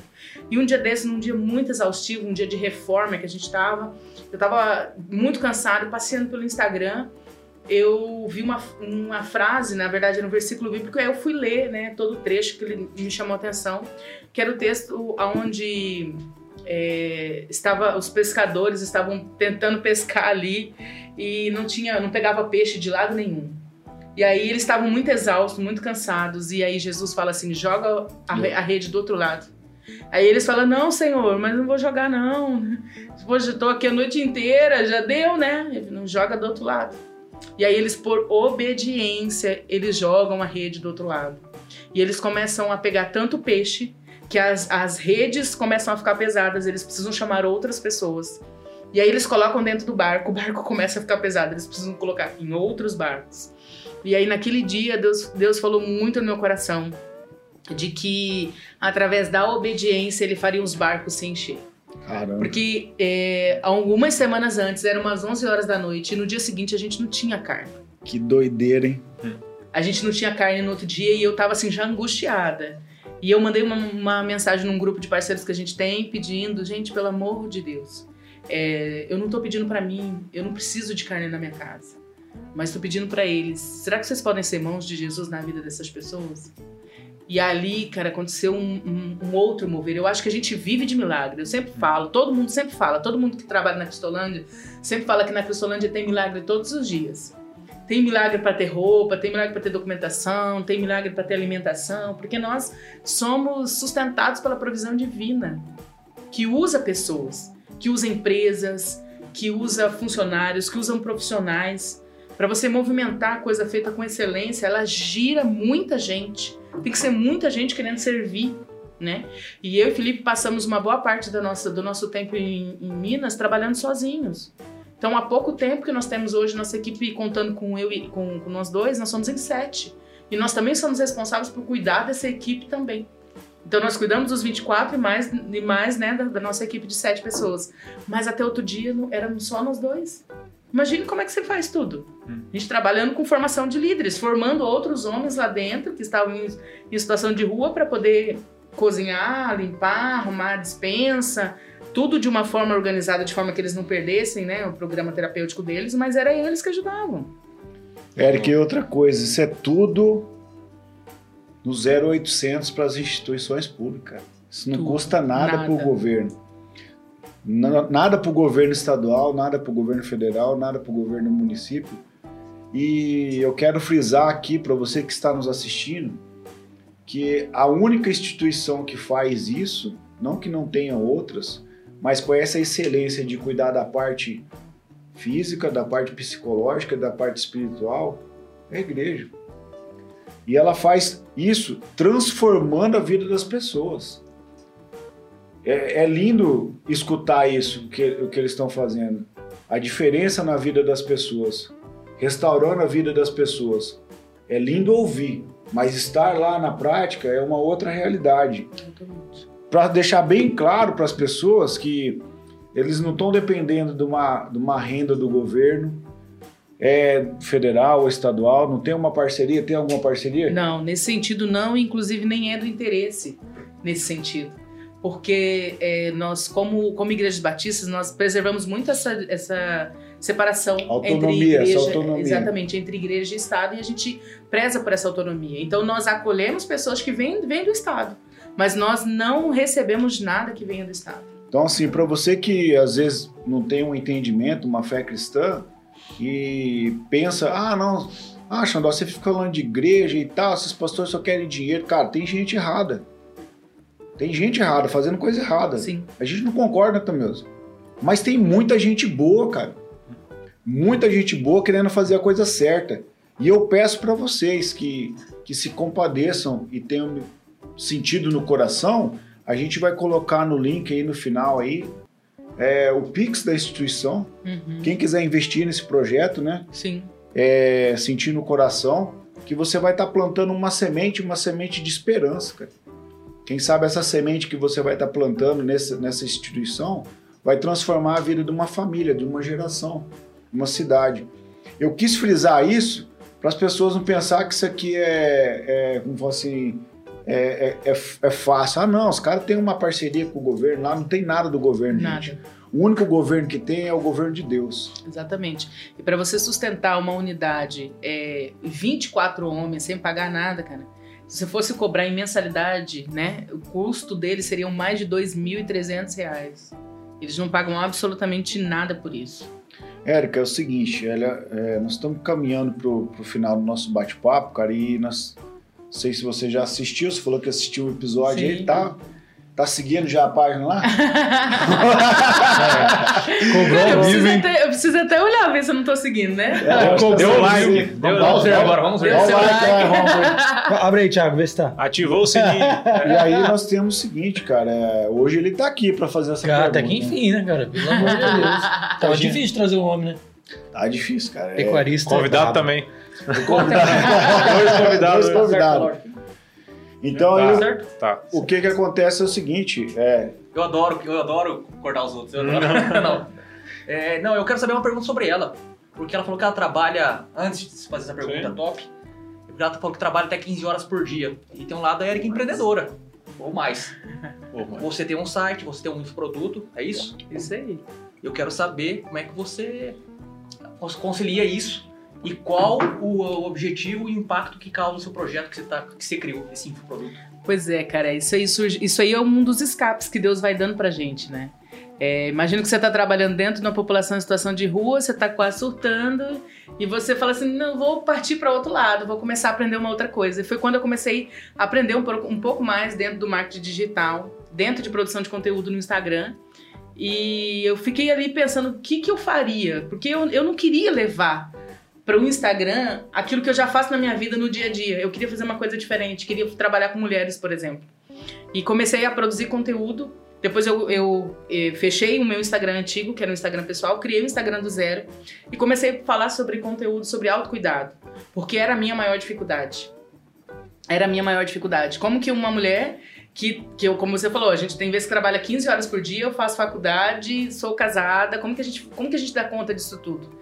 Então eu queria ajudar outras mulheres que tinham uma vida tão corrida, tão intensa como a minha, a pensarem em si. E foi quando, ano passado, eu lancei meu primeiro infoproduto sozinha. Sozinha. Eu fiz, né, fiz alguns cursos, tenho uma, uma consultora de marketing e resolvi que eu iria fazer produção de conteúdo no Instagram. Comecei a fazer essa produção de conteúdo e começou a chegar muita gente. Começou a chegar muita mulher. Hoje, praticamente, meu Instagram ainda é bebê, né? Mas as mulheres que estão ali, praticamente são mulheres que não me conhecem da vida real, né? Do dia a dia. São gente que não me conhece.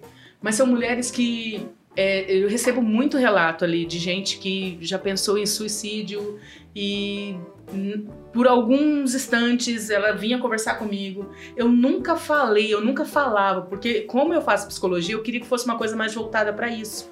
Então eu não ficava falando sobre é, Cristos diretamente, mas eu falava através de princípios, assim como vocês fazem aqui. E essas mulheres começaram a chegar até mim. E algumas começaram a pedir oração.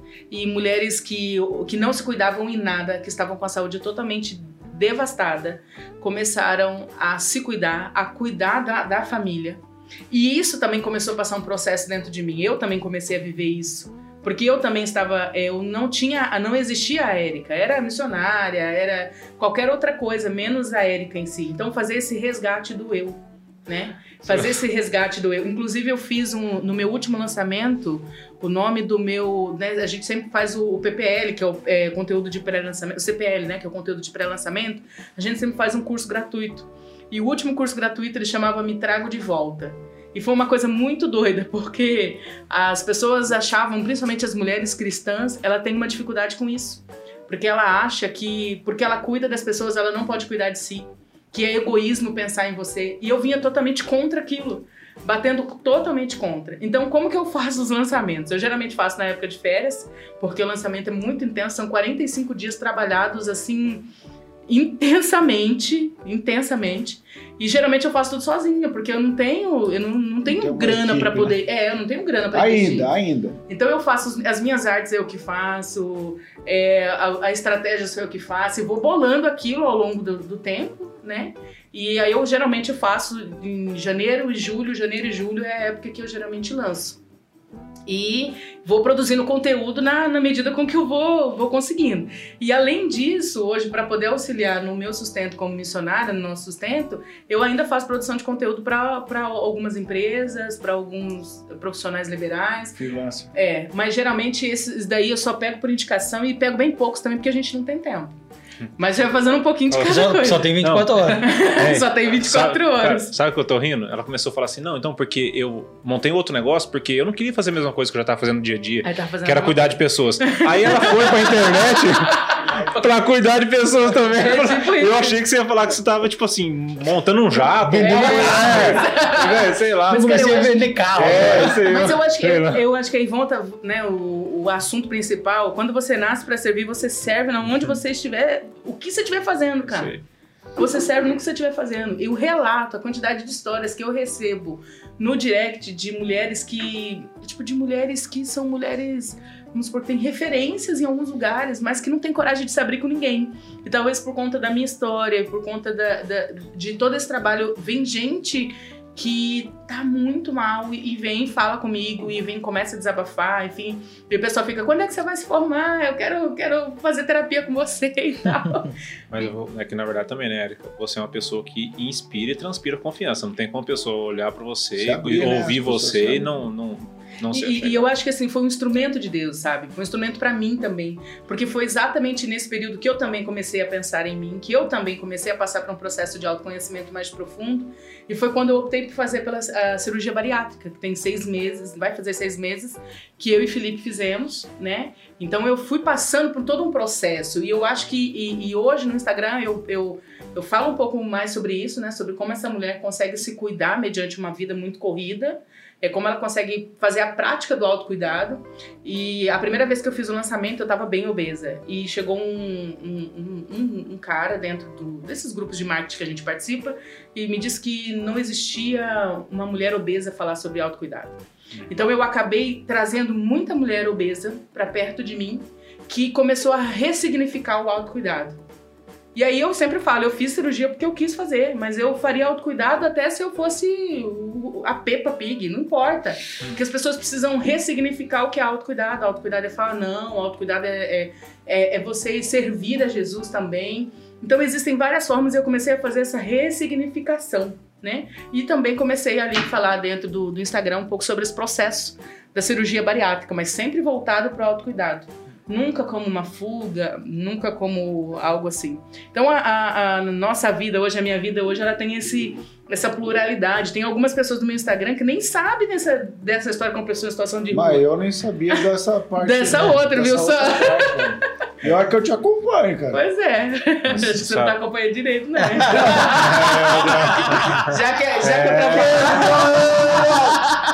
Tomei um, tomei um hate aqui, Tomou um toco que nem viu de onde o seguinte, eu vou me retratar aqui, mano. Posso ficar tão feio assim. Pode ser que eu tô no Instagram velho. Pode ser, é provável. É porque quando eu fui pro novo, realmente, é, muita gente ficou novo. E como o, o, o, antigo, né?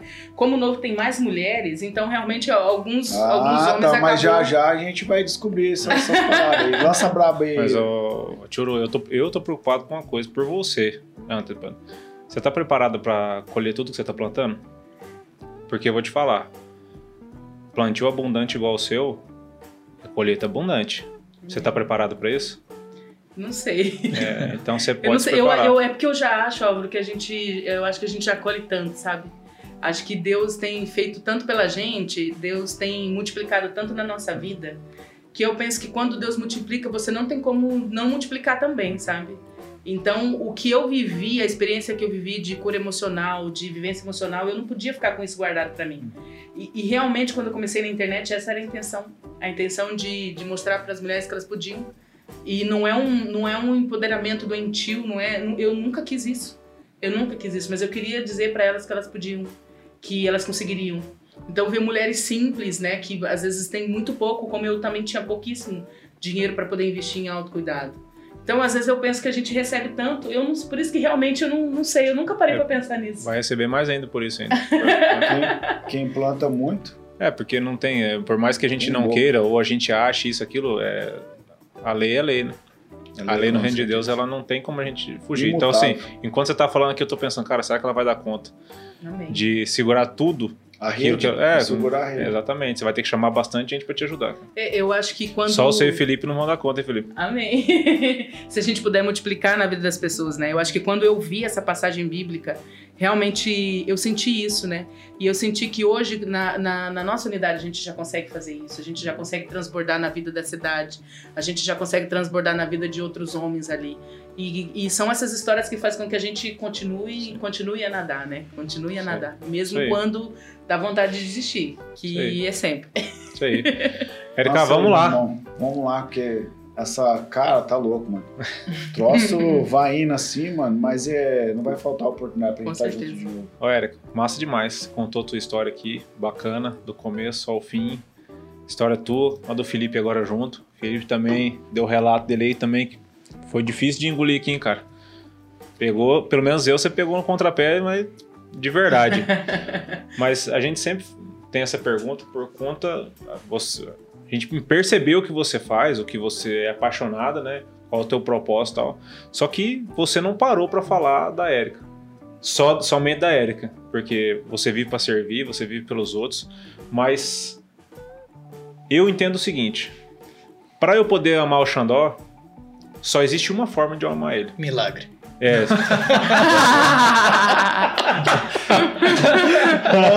a parada tá ficando séria. É, não. Mas sério, contamioso, não, impossível, né? Eu vou ter que trocar de referência, não. E aí? Para eu amar o Xandó, só existe uma maneira de eu amar ele. Eu me amando primeiro. Exatamente. Não tem como eu amar uma pessoa sem eu me amar uhum. antes. Não tem como. Tem como eu, eu dar algo que eu não tenha. Não tem como. Então você esse amor que você transborda das pessoas, você tem pelas pessoas, eu quero ouvir. Quem é a Érica Tchuru de fato, de verdade, na íntegra? Esquece um pouco agora Cristolane, esquece um pouco agora Missionário, esquece um pouco agora. Quem é Érica? É engraçado que meu primeiro Instagram se chamava Churu. Uhum. Depois eu fui pro outro Instagram, eu queria colocar outro nome, até que um dia Deus falou ao meu coração que o nome do meu Instagram, ele deveria ser Sou Érica Daiane. Esse é o nome do meu. Instagram hoje. Caramba, hein? Esse é o nome do meu Instagram. Sou Érica Daiane, porque eu, eu tinha que compreender que antes de qualquer coisa, antes do amor, pelo qualquer coisa, ele precisava me amar. Que não tem como eu amar ninguém e fazer absolutamente nada por ninguém se eu não me amasse, né? E aí eu comecei a descobrir várias faces da Érica, né? Eu sempre fui muito comunicativa. Eu sempre amei muita gente, sempre fui muito, muito alegre, enfim. Mas eu comecei a aprender sobre a Érica também empreendedora. A primeira vez que alguém me disse que eu era empreendedora, eu fiquei pensando, gente, que negócio é esse? Eu nunca tinha me visto nesse papel, né? Mas a, a Érica hoje, né? Quem é, né? Quem sou eu? Vamos dizer assim. Quem sou eu? Eu sou uma mulher de um um coração grande, mas um coração simples. Sou bem destinada e obstinada nas coisas que eu quero, até ao ponto de ser chata. Se eu colocar uma coisa na minha cabeça, é aquilo que eu vou fazer. Eu vou até o final para fazer aquilo. E hoje a Érica é uma pessoa que consegue fazer uma série de coisas ao mesmo tempo, que não consegue ficar parada, que se incomoda por estar fazendo um monte de coisa, reclama por estar fazendo um monte de coisa, mas ao mesmo tempo não sabe viver sem fazer tudo isso é, um pouquinho. Mas hoje eu tenho, eu sou uma pessoa que eu consigo me entender como alguém que precisa ser amada, alguém que é amada também por Jesus e alguém que foi, que passou por inúmeras coisas, inúmeras situações, mas que hoje consegue utilizar de tudo isso para poder é, ser ainda melhor. Caramba. Então eu acho que eu acho que no geral eu, cons- eu acho que eu consigo me definir assim, mas esse foi um processo que ele não começou ontem, ele não começou agora. Ele foi um processo que foi acontecendo para eu me reconhecer e dizer eu sou a Érica e ter essa confiança de dizer eu sou isso. Porque as pessoas não querem que você diga quem você é. As pessoas querem que você diga até o que você faz, mas elas não querem que você diga quem você é. E só a gente sabe quem nós somos e aonde a gente pode chegar.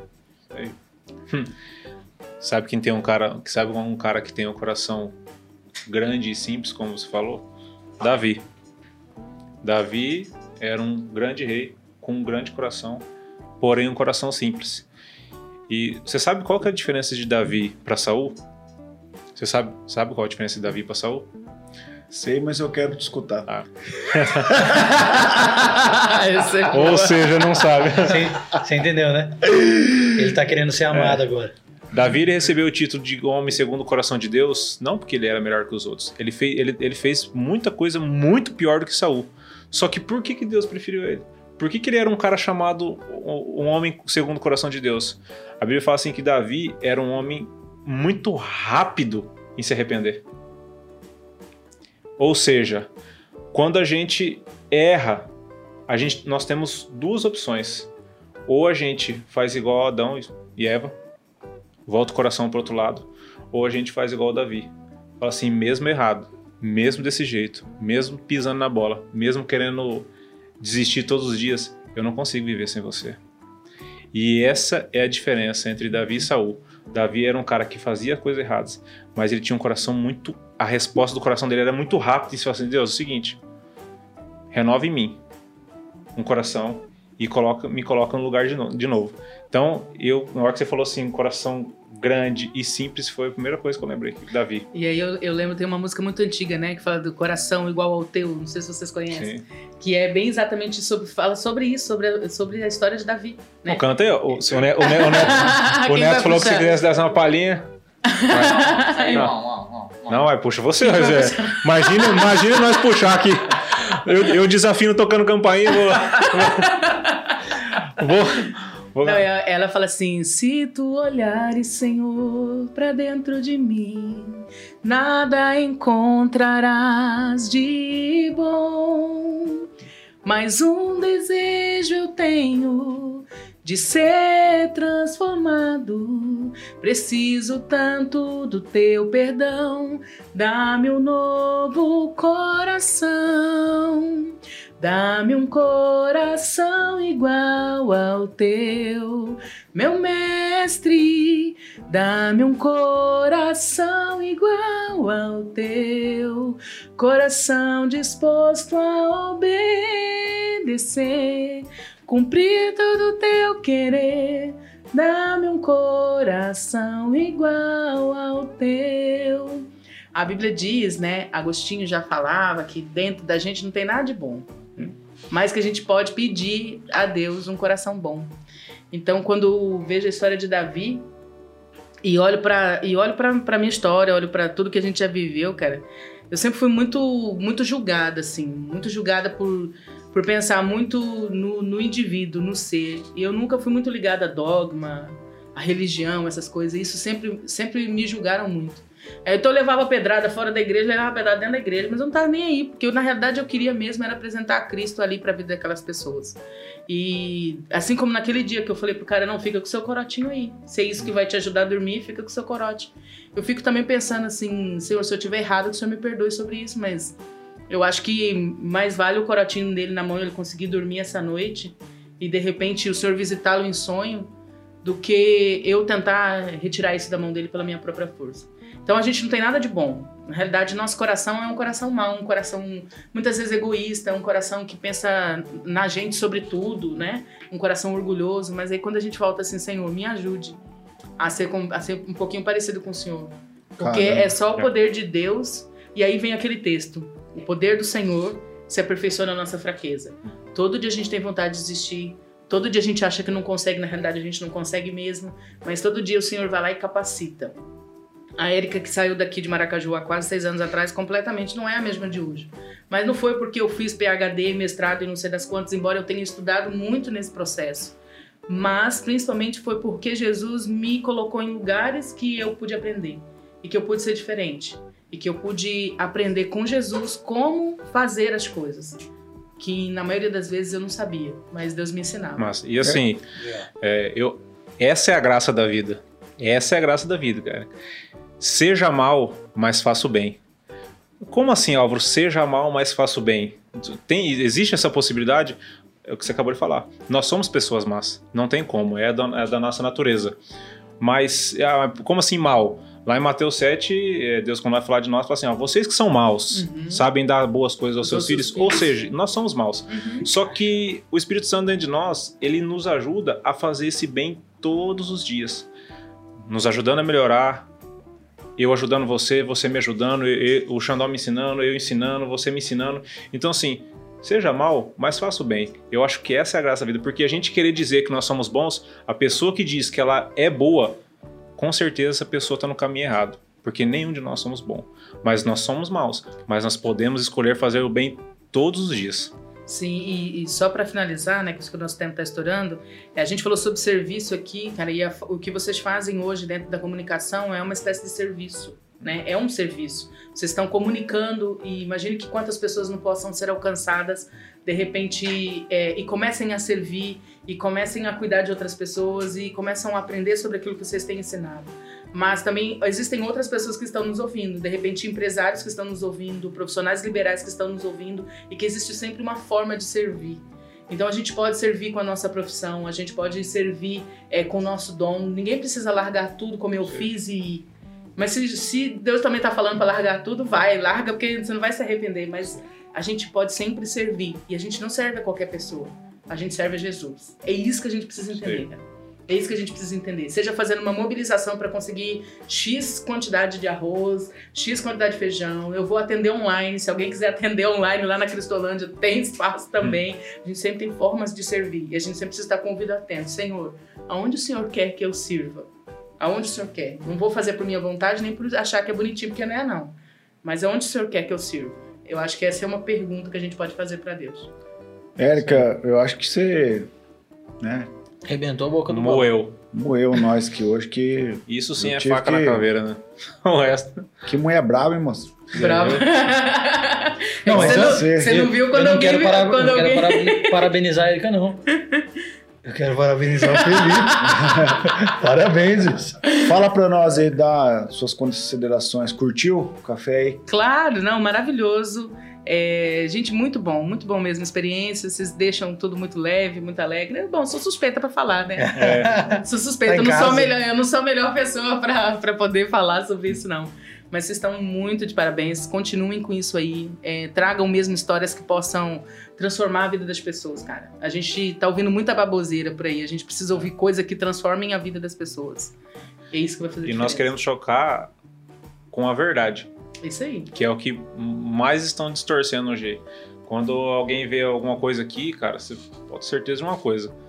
A verdade está sendo dita aqui. Uhum. Quem quer encontrar a Érica, Daiane, passa suas redes sociais aí. Olha, travou ele. Érica ia falar tio Uru, mas. Cara, já na Voyode não tá seguindo ela, né? É, isso aí. Marcha, pai. Marcha. Bom, meu, meu Instagram, né? É um Instagram onde que eu falo hoje com, com- especificamente com mulheres, é o sou Erika Daiane, arroba sou Erika Daiane. E também a gente tem o Instagram da Cristolândia, né? Que é dentro, que é ali na, dentro do Instagram da Cristolândia que a gente conta coisas mais específicas desse trabalho que é realizado, histórias de transformação, enfim, que é arroba Cristolândia Muriaé. É esse o nosso, nosso arroba, são as duas redes sociais que a gente está mais presente. Sou eu que faço o gerenciamento também da, do Instagram da Cristolândia. Então lá também tem histórias muito lindas de transformação.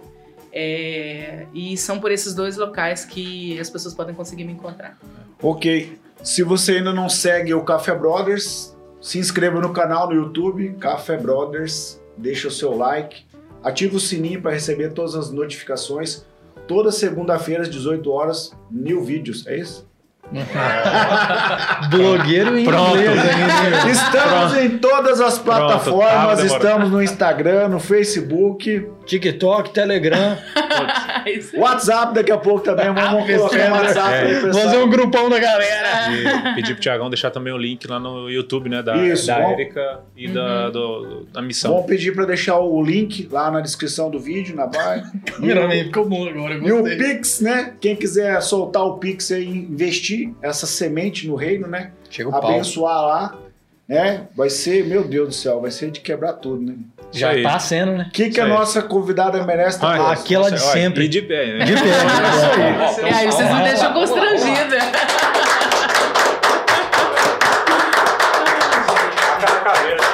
Toca na caveira, cara. Quebrou tudo aqui. Estamos finalizados. Fechou? Fechou. É nóis. Gurizada Cafezeira, um abraço.